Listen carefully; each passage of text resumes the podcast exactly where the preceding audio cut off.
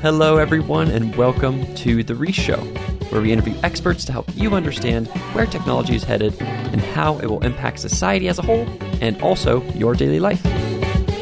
Thanks so much for learning with us and enjoy the episode. Hello, everybody. Today I chat with Sonja Trauss, who is the executive director at YIMBY Law and was a kind of a co-founder of the YIMBY movement.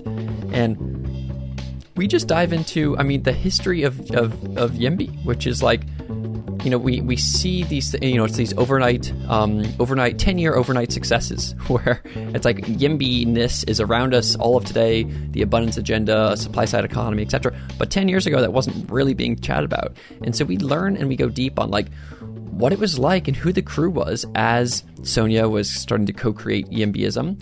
And then also going through to today, to like all the wins, the massive wins that they've had around building more abundant housing and, how to kind of use law in order to push and for these kind of outcomes. And it's also just a fun conversation because Sonja is just like a very in-your-face kind of woman who's just like, and she also has her child with her, which is amazing. It was in person and it was just a really fun, just like, yo, let's like chat about this stuff and like also your kid's here. So that's cool. Anywho, I hope you enjoy this conversation with Sonja to understand the history and future of YIMBY movements. Thanks. Hello, Rhys's Pieces. I'm Rhys, the co-founder of Root, and welcome to The Rhys Show. This century is a turning point in human history, and I'm here to help you navigate it. I hope you come away with a new understanding of the scientific, technological, and societal trends that are poised to radically reshape our world, and how you can work with those trends to become a live player in building a solar punk future. And today, I'm excited to chat with Sonja Trauss. In person, which is amazing. Sonja is an executive director of YIMBY Law, an organization using the law to build abundant housing. Sonja, thanks for being on the show and welcome. Thank you so much for having me. Woohoo! And we, as you can tell, we are in Sonja's house, which is very fun. And we have these amazing pillows that I love. And I also learned that babies love them. Babies absolutely love them. Highly recommend them. There's the baby. There's one. There's the baby. Okay. All right, put us on pause while we go to the baby. Yeah, exactly. Okay, we're back. There's a baby now. Here's a baby. You speak it and it comes true. Magic. They say it takes 9 months, but actually you could it takes a moment in TV land. Yeah. Little do you know. Well, welcome, baby, to the show. This is baby's, how many podcasts has the baby been on? This is the baby's first podcast. Oh, my God. Yeah, you're all here for it. Wow. This is a big moment. Yay. And hopefully the baby will have housing in the future. It's the idea. So Sonja, do you want to? So for you to know and for our listeners to know, the rough goal here is to understand, why our cities were broken around housing, and how both YIMBYism started and your role in that journey, and also kind of what's happening today, and then what we can imagine happening in the future with YIMBY, and also how law is playing a role with that. Oh. Okay, so every question. All the questions. So that's going to be the overview. That's going to be the next, 45 minutes. Okay. So maybe to start with that, I guess I just want to hear from you, what was, the catalyzing moment for you that made you kind of energized to, push back against, the state and to build housing and to join, your local neighborhood association? What was the energeticness that pursued you? I'm glad you asked that, and I'm glad you asked that way, because one thing I feel like I don't get the opportunity to talk about as much as I would like to is the role. When I first started organizing, it was just, pure panic. Yeah. It was just a continuous panic and an extreme feeling of urgency because I was born in 1981, so I was 27 in 2008. So I was very fully an adult, watching the crash, and fully an adult watching the run up to the housing crash. Yeah. Seeing house prices go up. Obviously, in my 20s, I wasn't necessarily going to buy a house, but you really are old enough that know people who are buying houses or thinking about it or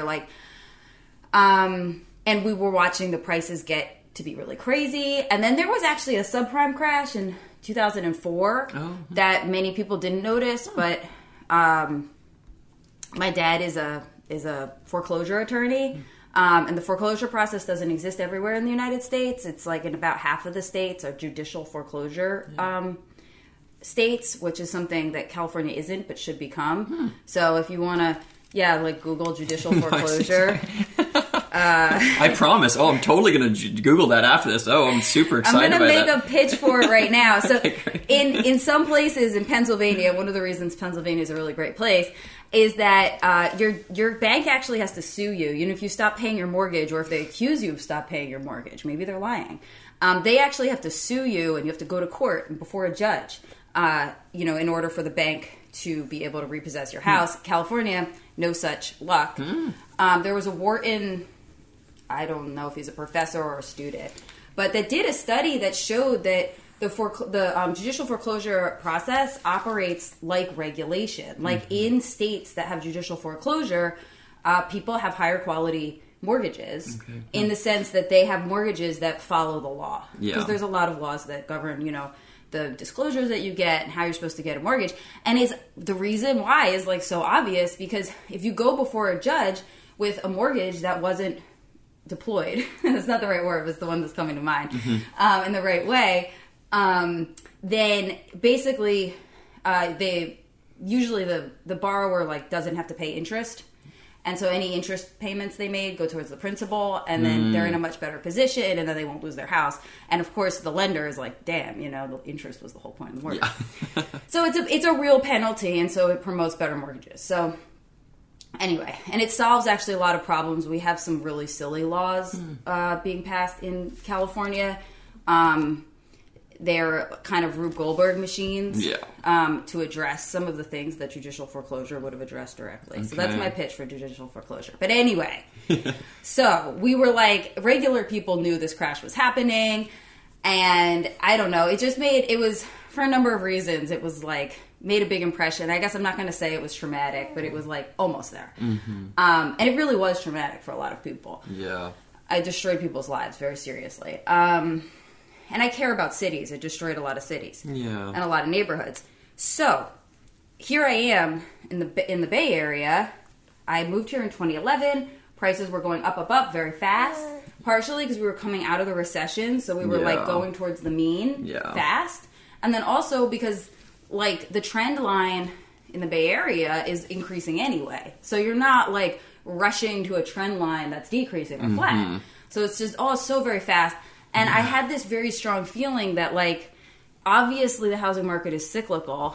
And this was our opportunity to build a ton of stuff. Yeah. Developers, being a developer is like being a cowboy. Like, anyone can try and anyone does. It's like very open, sort of. The way that it's closed, it's not like, being a lawyer or a doctor where there's some kind of organization that tries to kick, people out, give you a test. Yeah. The way that...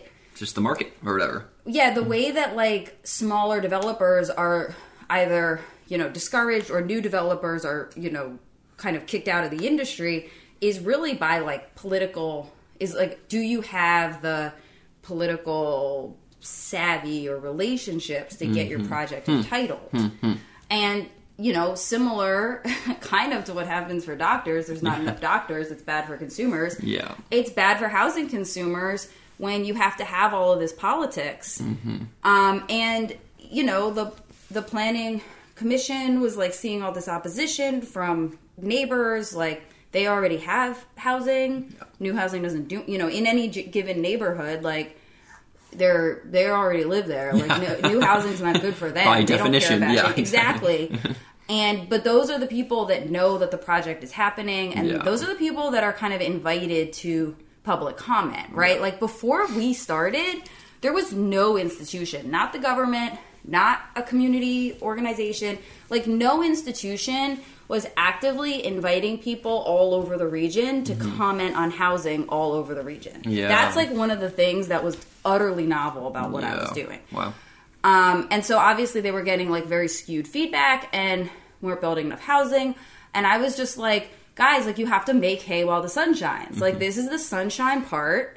Say yes to all these projects. Yeah. All of this stuff is going to go through. The people that get it done the soonest, while rents are still high, will make money, fine. But then a bunch of people are going to have to open at the bottom of the market. And that's good for renters. Yeah. And so you were there, and so you like saw this cycle happening. You saw the housing go down, and you saw also the I will Google judicial foreclosure after this, honestly, because it sounds like a very juicy thing.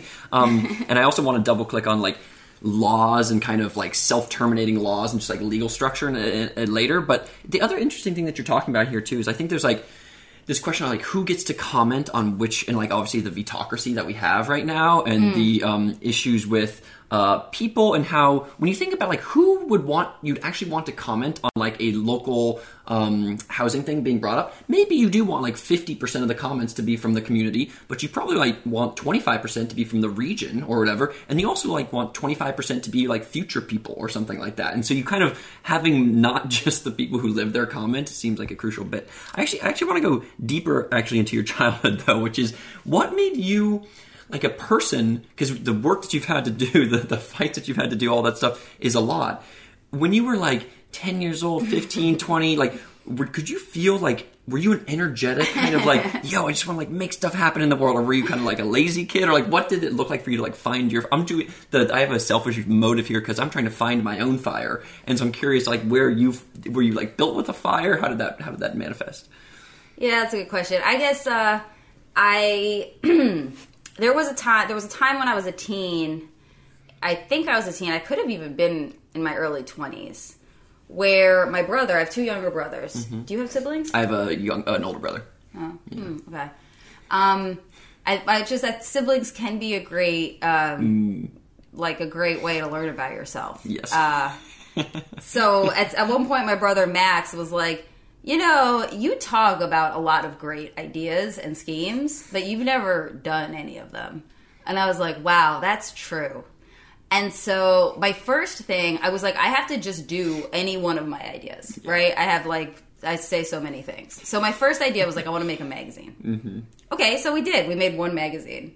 It was cool. It was called The Magazine. I probably still have a copy of it. It was really beautiful. If anybody here contributed to it, I want to say thank you because it was very, like, the articles were very cool. We had some interviews. We had beautiful illustrations. It was great. Great. And then, but that was just the first one, and it was literally, like, printed out and taped together. And a magazine, even then, it's not a good business. You know, it's not very sustainable.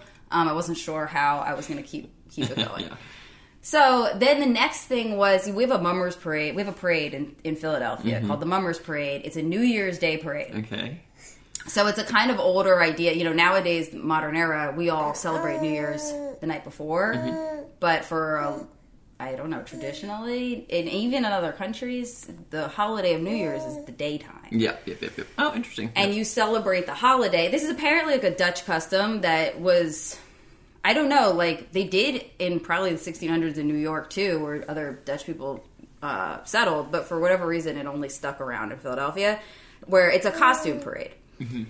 And, like, I was very involved with the art scene in Philadelphia, with Space 1026, and there was, it was just kind of surreal. Like, we had this parade that's, like, obviously an arts parade, but no... And we have... at least 3 art schools in Philadelphia. Yeah. A lot of people sleep on Philadelphia. They don't realize that it is like throw a rock and it'll be somebody's band, somebody's like sculpture show. Yeah. I mean, it's incredible. It's so rich. Yeah. I guess like proximity to New York kind of like overshadows, but if it was a bit farther away, I don't know. Maybe it would have more of its own glory. Yeah. And nobody was participating in this parade because the parade was kind of a, like, very white and very, union, the reputation, centered, activity. A lot of people involved in it even had already moved to South Jersey.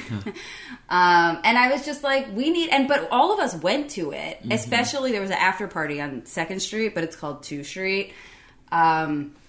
And yeah, so one year around the time I made this magazine, I was like, I'm not coming back to Sioux Street until I have a brigade of my own. Okay, cool. So that was the second thing that I was like, through force of will, like if I have to do, so I looked it up, I called, what do you need? They were like, you need at least 25 people. I was like, okay, hopefully we make it. I think we had like 50 people the first year. We took a minute. Yeah. Everybody has to have a costume. So I set up these times. I even got an intern, which was incredible. And we would be like, Sundays or whatever it was, come make your costume. Sometimes people came, sometimes no one came. But I just like made a commitment to being like, if I have to make every single... And I hardly knew how to sew. But whatever. You can just look it up. Yeah. If I have to make every single costume, I'm going to. Cool. You know what I mean? If I have to, like, personally call and ask, you know, 25 people, if it's going to be my cousins and my parents, I'm going to make them do it. Like, anyway, I didn't need to. It was a good idea. But that's cool. So it sounds like, and it sounds like your brother was a crucial. And I think for myself in my childhood, actually, my some family friends of mine, Tom and Karen, they were the ones who were like, "Hey, Rhys, you're kind of a lazy kid, you know, and you're a smart guy, but it's like you don't really do anything. So like you should either you can continue to just exist in that reality, or you can like do stuff, you know." And it sounds like your brother was a similar thing where he just and you felt it hit deeper. You're like, "Oh man, you're right. I just talk about all kinds of random stuff. Like I need to go out and do stuff." And then that combined with small like wins of the magazine and the brigade show you that you can be a person who like exerts energy and will in the world, and then when you have to do other things later, you're kind of like, I know how to do this. Okay, great. I just wanted to understand that a little bit more. Yeah, so, I think that's the key. It's like commit to finish something and understand that you may have to do every single task. Yeah. Like hopefully other people will help you and you'll have volunteers, but like you're a you know, there is a kind of like leaders are behind the parade. Yeah. It's like like when you're doing something with volunteers, then, you might have to do every single thing. And, like, that's okay. It's not a failure. Like, the failure is if it doesn't happen. Yeah. But if you do every single thing, then you did it. Happens, that was your plan. Yeah. That's great. It, the other thing I want to go to more YIMBY-ish stuff right now and, like, talk about the beginning of the YIMBY scene. What was it like? And were you, I don't actually know, how much were you, like, around at the start of as YIMBY was forming? What was that? What were people even calling it? What was that like, you know, 10 years ago or whatever? Yeah, there was nothing. Yeah. I mean, I called it SF BARF, the Bay Area Renters Federation, which was a hilarious name. And... As a note, SF, you know, SF BARF, the funny name, you know, like your password here, like it has other numbers in too, but it's butt smell is like part of it. So it's like, there's kind of a funny, you have like a funny energy to you that it's like, it's good, you know? You just gave my internet password. Well, I said there's more things to it. It's not just butt smell. There's other things. People are going to come here and go on the internet. Steal your internet. I know. You have to change your password. So in case BARF, you were making BARF at the beginning. Yeah, SF BARF. You know, there's other Bay Areas in the world. Yeah. San Francisco Bay Area. Because I wanted to specify, because I was like, listen, maybe the Hudson Bay Area will also... And I don't Monterey Bay Area, right? There's the bay down there, kind of. Mm-hmm. Anyway, there was absolutely nothing. I didn't think this was going to go anywhere because before my YIMBY stuff, my first hate, love hate, was that BART is so expensive. Yeah. What is going on? And that you have to tag in and out. I'm used to a system, you tag in, you pay $250 or whatever it is, no matter where you're going. You have to tag out. It's horrible. And, like, it was just ridiculous, you know, $5, $10, $12 to get from one place to another in the Bay. So I ran as a write-in candidate on the platform that the BART fares were too high in the 2012, I think, you know, BART race. But I was a little shy actually at the time to sort of accost people. Although I did get actually a little bit of local press. If you try to Google, I don't know, Sonja Trauss, BART fares too high or something, you might find this article from 2012. So that was encouraging. I was like, okay. So some people think that BART fares are too high, but most people really just weren't moved by it. You know, they like didn't. So I just assumed. So then, you know, I was like, you know what else is too high? Rents. Cost of living here. That's basically it, right, for most people. If it's not transportation, it's housing. Those are the things you're going to be spending the most money on. Yeah. But that... And so I assumed also no one would care about that I would, like, write... I didn't know what was going to happen, but I just felt like not doing anything is definitely not going to change anything, so doing something might. Yeah. And I'll take a non-zero chance over a zero chance. I mean... There's a big difference between non-zero and zero. It's true. I think that's something I wish more people appreciated. Yeah. You know, a lot of times they'll conflate, like, epsilon and zero, and those are not the same thing. Just take a swing at it. Take a swing. Yeah. You never know. And also, I didn't really, like, know that many people. And at first, actually, I feel like you're inviting me to do digressions. I'm ready. Initially, so here I was like over 30. And I was like, all right, I don't know anyone or have any friends. What did I do last time I didn't know anyone or have any friends? I was 14, 15. Mm-hmm. I went to, like, hardcore shows, like punk shows, nice, you know, house shows. So at first I did that, but then I was like, oh, everybody here is 15. I was like, you can't just do the same thing and make the same friend group. And all the people that were there that were 30 were like, no offense, but like... They're the 30-year-olds at a punk show that has all 15-year-olds, you know? Yeah, it wasn't... I was like, maybe this isn't the right thing. It wasn't the burgeoning YIMBY coalition, you know? Yeah. It just... Yeah. So I was like, well, maybe I'll meet somebody, you know, in politics. Like, I sort of did in a way. I mean, my husband I met on OkCupid. Yeah.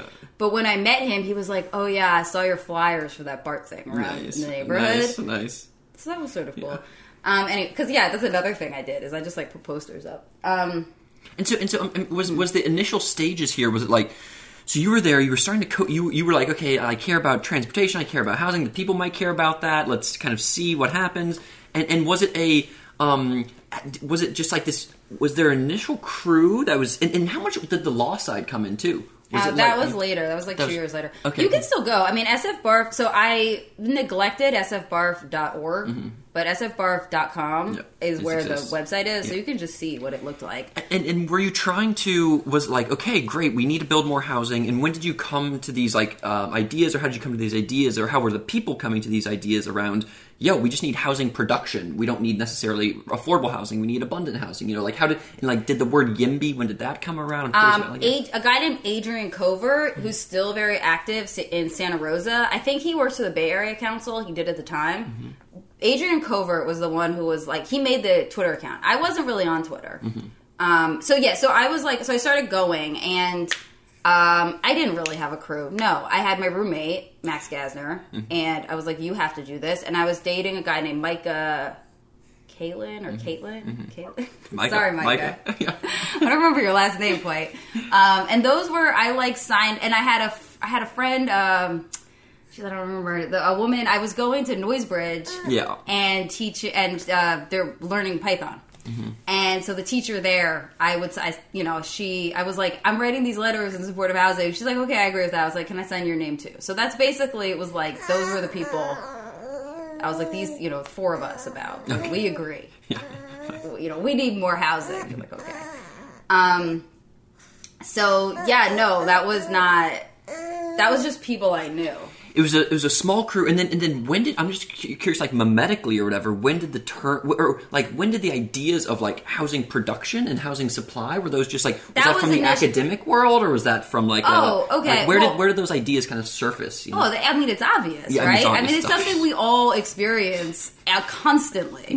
Like you're in bed with your partner and they take the blanket, not enough blanket. Like it's always, every moment of our, it's so obvious. Like, but no, there was, okay, so Matt Yglesias had written The Rent is Too Damn High, which mm-hmm. I did not read, but I must have, you know, I like knew it existed and I probably read a summary.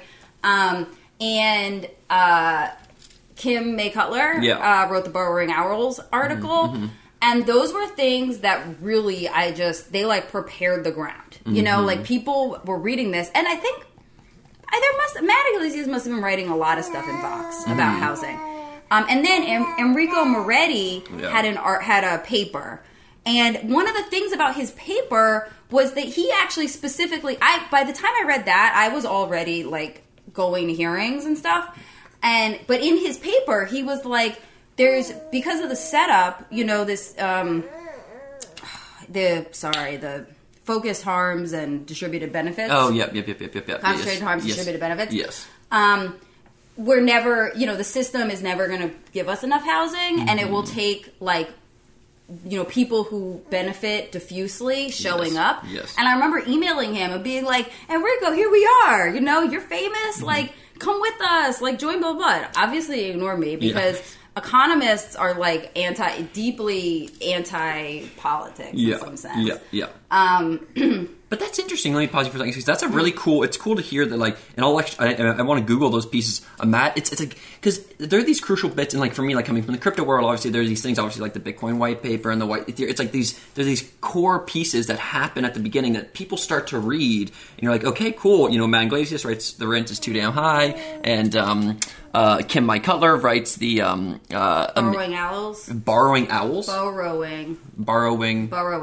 Owls. Like they dig a hole. Oh, burrowing. Burrowing owls. Actually, I'll be right back. I'm going to show you. Yeah, because I'm ready. One of the things we wound up doing, because you came all the way here. We're doing a, we're here in person, so we have a burrowing owls piece. Oh, we have an owl that's maybe being brought out from the... Yeah.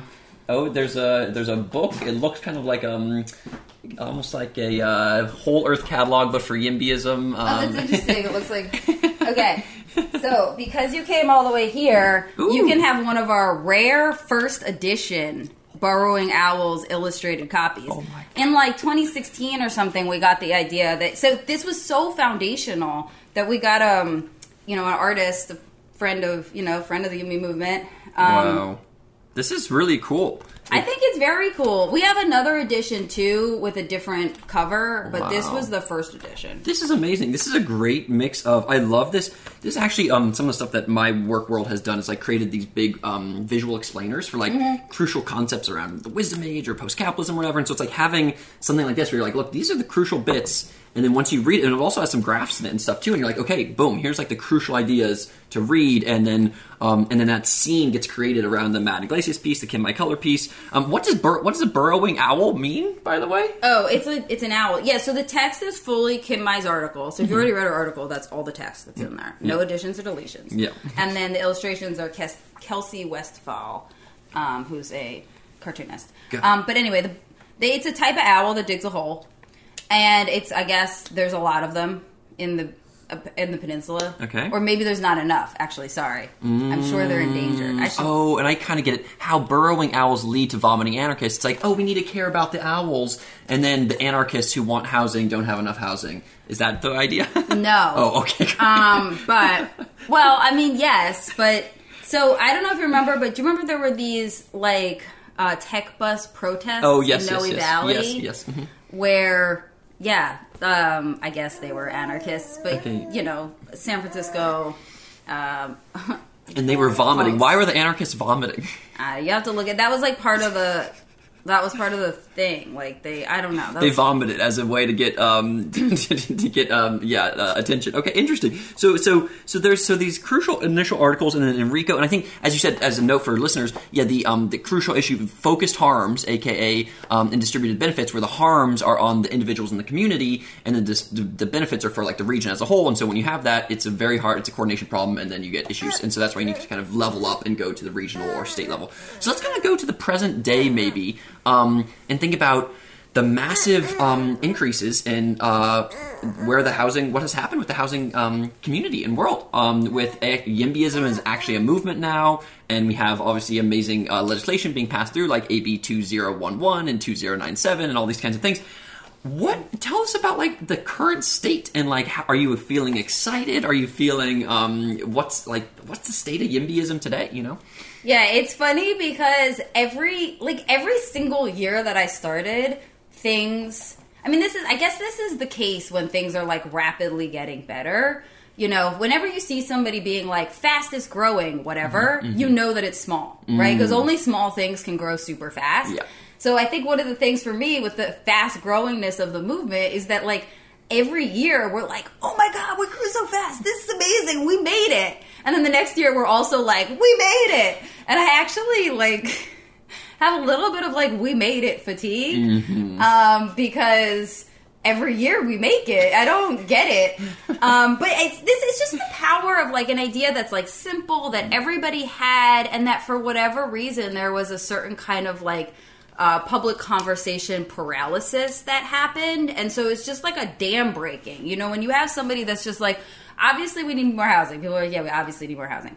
And then to tell people, to make the connection, to be like, there's a place that you can make this argument. It is local. You don't have to go to Sacramento or Washington, D.C. You go to your local city hall and make this argument. You can I mean, even now with the Builder's Remedy, we're actually about to launch something I had envisioned in a different way a long time ago, which is basically like a homeowner's guide to upzoning, you know, a homeowner's guide to taking advantage of the Builder's Remedy. Like, we, in many cities in the Bay Area, and in, I mean, all over California, but there's going to be an opportunity to, like, get an entitlement to maybe easily build, like, 5 units in where you are. Yeah, amazing. And so what that would be, you know, people, like, maybe they'll use them, maybe they won't, but there's going to be all of these new entitlements out there. It's going to be incredible. Bringing it really home. And so it's felt like there's this, it's kind of like, there's like a stupid classic old quote saying, or like, nothing can stop the strength of an idea whose time has come, or whatever. That's not a stupid saying. Yeah. Who said that? Smart person, Socrates or whatever, or like, the Jane of Air, or, like, I don't know, someone in the past. Google it, guys. Yeah. It's really smart. Whoever said that's right on it. Yeah. And to me, I mean, one of the mysteries that I have right now, so that quote is like the idea whose time has come, right? Yeah. Like, the idea is there. And I'm always wondering, like, what is the role of an individual person? Yeah. Different people have different theories about this. And I was, like, I actually was thinking, like, the baby Hitler question. Mm-hmm. I think a lot of people think that question is about whether you would have it in you to kill a baby. Yeah. But I don't think that's what it is. I think that question is the more interesting angle is whether, do we really believe that, like, the Holocaust wouldn't have happened without Hitler? Mm-hmm. Like, is it, when you have so many people... You know what? He's not one psycho killer. Yeah. He's not the Columbine murderers. Yeah. So many people participated with that. That was evidently a time that came for the Germans. So, not to get grim on everyone, but it's, a classic, like, question. So, yeah, I think that this time had come. I really don't know. There are other people that think that individuals are super important. And in that case, like me making... So for the first couple years, I didn't have an institution. I didn't have an incorporation. People liked what I was doing, and they just handed me money. Mm-hmm. Like, the first person to ever be like, I like what you're doing... he's a guy from Hong Kong, lives in the Bay Area now, invests in small businesses... We met kind of incidentally, and he's like, oh, yeah, I heard about that SF BARF stuff. I saw it in the paper. Here's $100. Yep. And I was like, wow. Like, so do that. That's what actually, if you see somebody out there doing something you like, just hand them money, write them a check personally. Yeah. One of the things I think that really puts people off is this feeling that they might have some idea or some activism or whatever, but that they have to, like, incorporate and become a C3 or a C4 and, before they receive money. And so if you can be that person that's just like, don't worry about it, I'm giving you money personally because I can see that you personally are spending your time. Yeah. The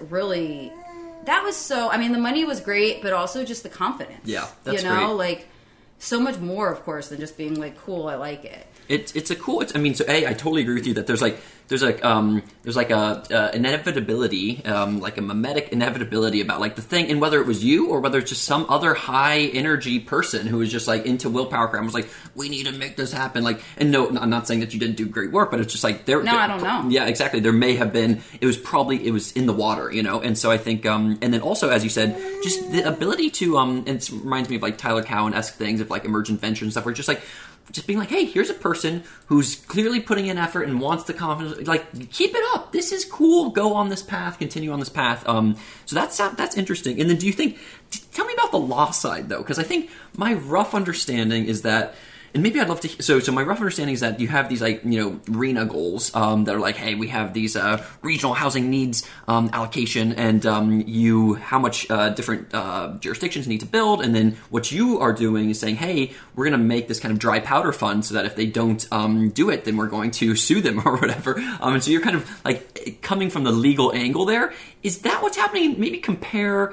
As YIMBYism gets manifest through the legal system or through politics, through the executive, legislative, and judicial branches, what role does the judicial play versus the executive or legislative? Well, one of the things that I'm really proud of with the YIMBY movement and also our, related organizations, YIMBY Law and YIMBY Action, is that we work on all three branches of government, and that's what you need. So 2015... I had been organizing for about a year and a half or so, I don't know. And more people were coming, and we were testifying in favor of housing, and we could see sometimes what would happen is that the city would approve the housing, and then NIMBYs would do a CEQA lawsuit. And we were like, damn, you know, like that venue, it's like we won that game. Yeah. And then they had this other legal thing, and they delay the housing or maybe kill it. And I was like, gosh, I wish YIMBYs had something on the other side, like right? CEQA for YIMBYs, yeah. Right, like is there some way that if they disapprove the housing, we can sue? And the answer is yes. Mm-hmm. And that's called the Housing Accountability Act. And I first learned about it because I was reading coverage of a controversial project in Lafayette, California.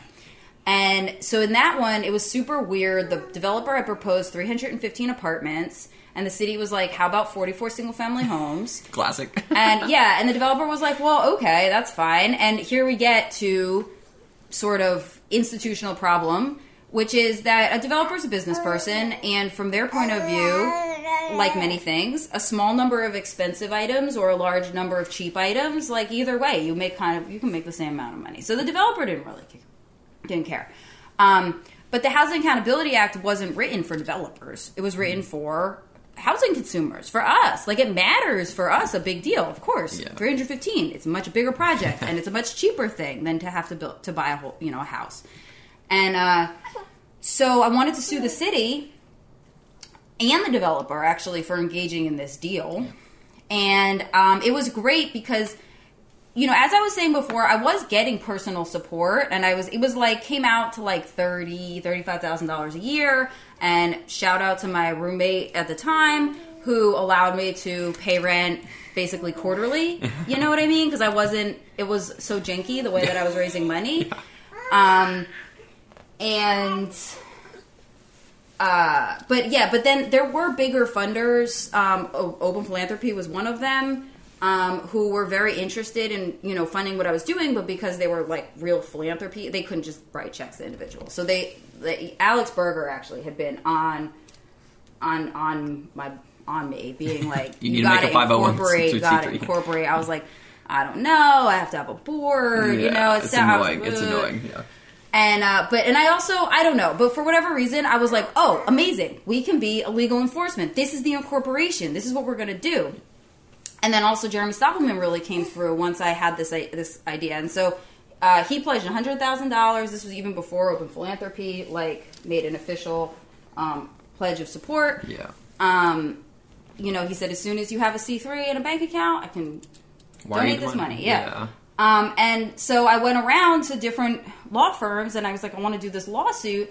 And most law firms either represent cities or developers. And in this case, we were basically suing the city and the developer. So a lot of law firms were like, no. And then another thing was, they were like, who are you? They didn't, yeah. You're like, I'm Sonja. My name is Sonja. They were like, they looked at my website. They were like, is this a real thing? Yeah. I mean, California is called the land of fruits and nuts, for a reason. And it wasn't until basically I went to Zach's Freeman Patterson, and they were like, okay, sure, put down $30,000, and then we'll start this lawsuit for you. But actually, so by the time I found them, there's a 90-day deadline. And so I was talking to a woman named Linda Klein at Cox Castle, and she was so cool, and she was so helpful, and she taught me so much. And at one point, she said... you could just write the petition yourself. Mm-hmm. And I'm like, oh, you should never have said that. Nice. I was like, I'm obviously doing that now, because I was actually running out of time. I don't know what other choice I would have had. Yeah. So I wrote the petition myself, and it was good.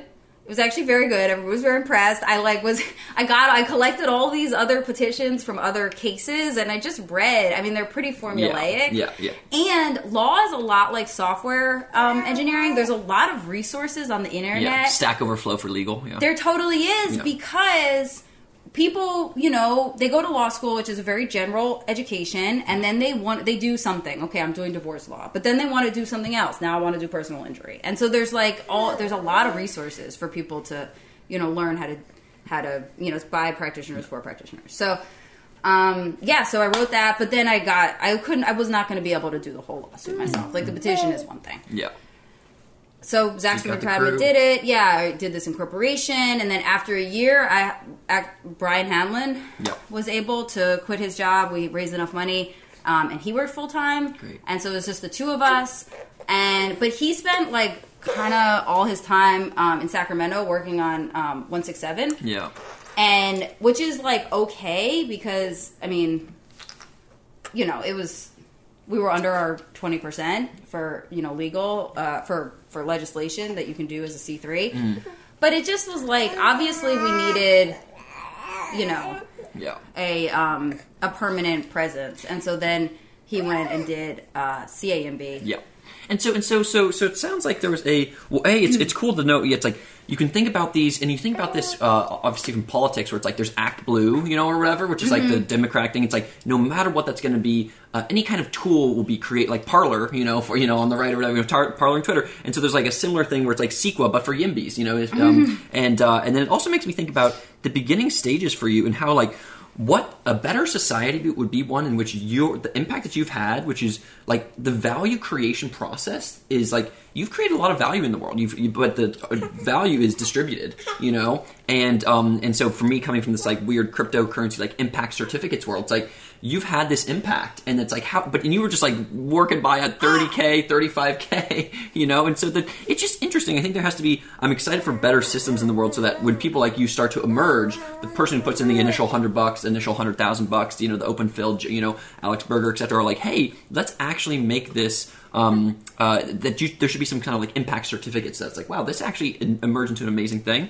The other thing I guess I want to check in on here is, and then I want to go to the future in a second, which is Prop E versus Prop D for a second. I'm obviously Prop D is kind of the YIMBY one. Prop E is kind of the E is for excuses. Oh my God! D is for demons, though. No. D is for built housing. I don't know what this stands for. Yeah. But how? So you know, my housemate is he's like actually not picketing. He's shilling Prop E to folks, you know. And so him and I have chatted about this a bit. How do you when you and so for him he's talking about like. Hey, 25% affordability versus 30% affordability, and also if you look at like RENA goals, and we were like 25% under the affordable housing, but we're like 150% over the market rate housing, and there are like these, and then if we build all these random luxury units or whatever, the yuppie fishbowls. Well, how does it actually help the people who are really poor today? So like, how do you respond when you're chatting with folks who are more kind of like affordable housing people?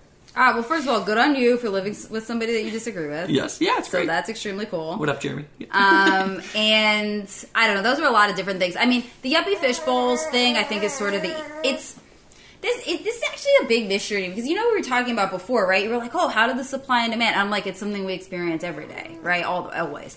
And this is what I think is kind of like Jeremy, your roommate, 100%, I'm sure he's experienced being like, I want item A. Item A doesn't exist.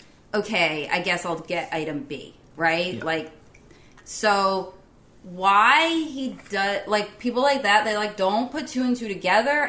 Or even, like, you guys, right? I don't know. Maybe, are you guys, like, living in subsidized housing? Like, we're living in, we live 7 people to a thing that should not be housing 7 people, But we don't have, our housing is essentially subsidized as well. It's not. We don't actually live in a rent-controlled unit, but we have.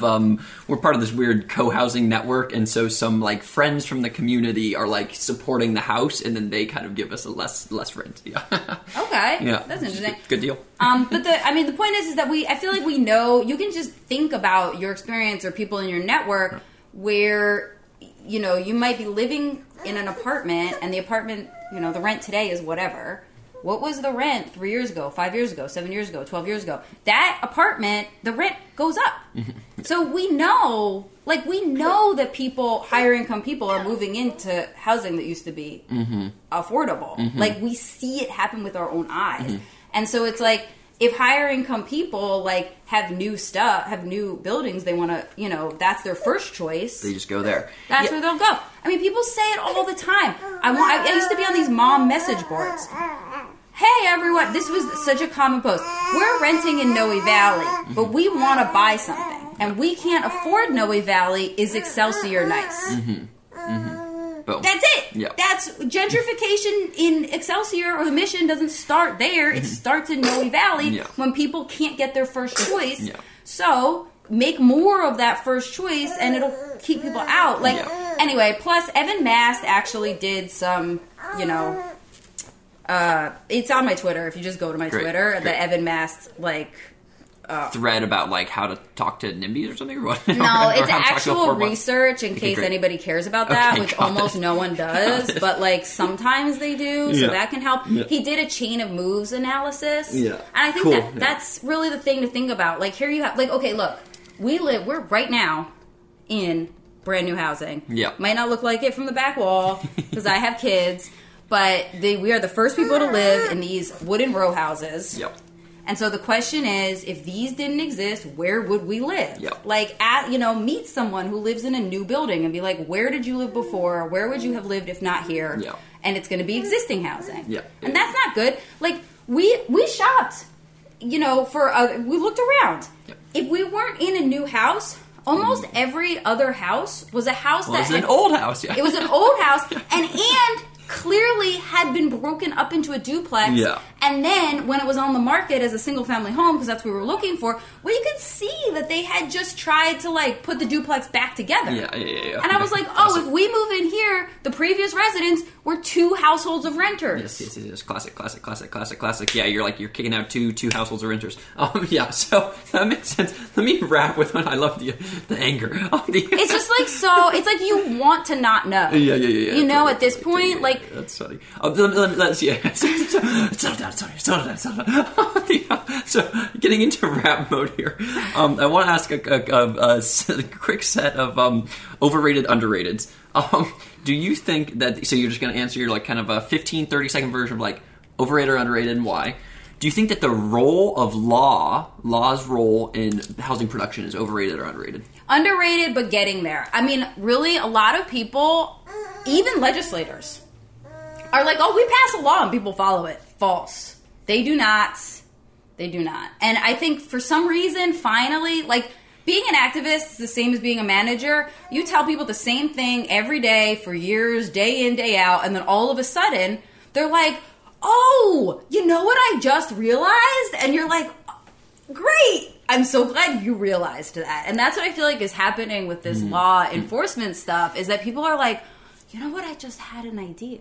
I'm like, good, because we've been trying to do this message now since 2015. Got it. So underrated in the sense that like people are, it's still a powerful mechanism to use because when people pass laws, they don't necessarily go about doing them. And so if you provide dry powder, if you push and you say, hey, we're going to actually do legal, have legal enforcement here, then it can be a great way to actually get housing production done. Okay, great. Do you think that the and this is like a weird version of this question, but do you think that the specific version of, yeah, I guess within the Bay Area, is the importance of housing compared to other issues? Do you think that is underrated or overrated?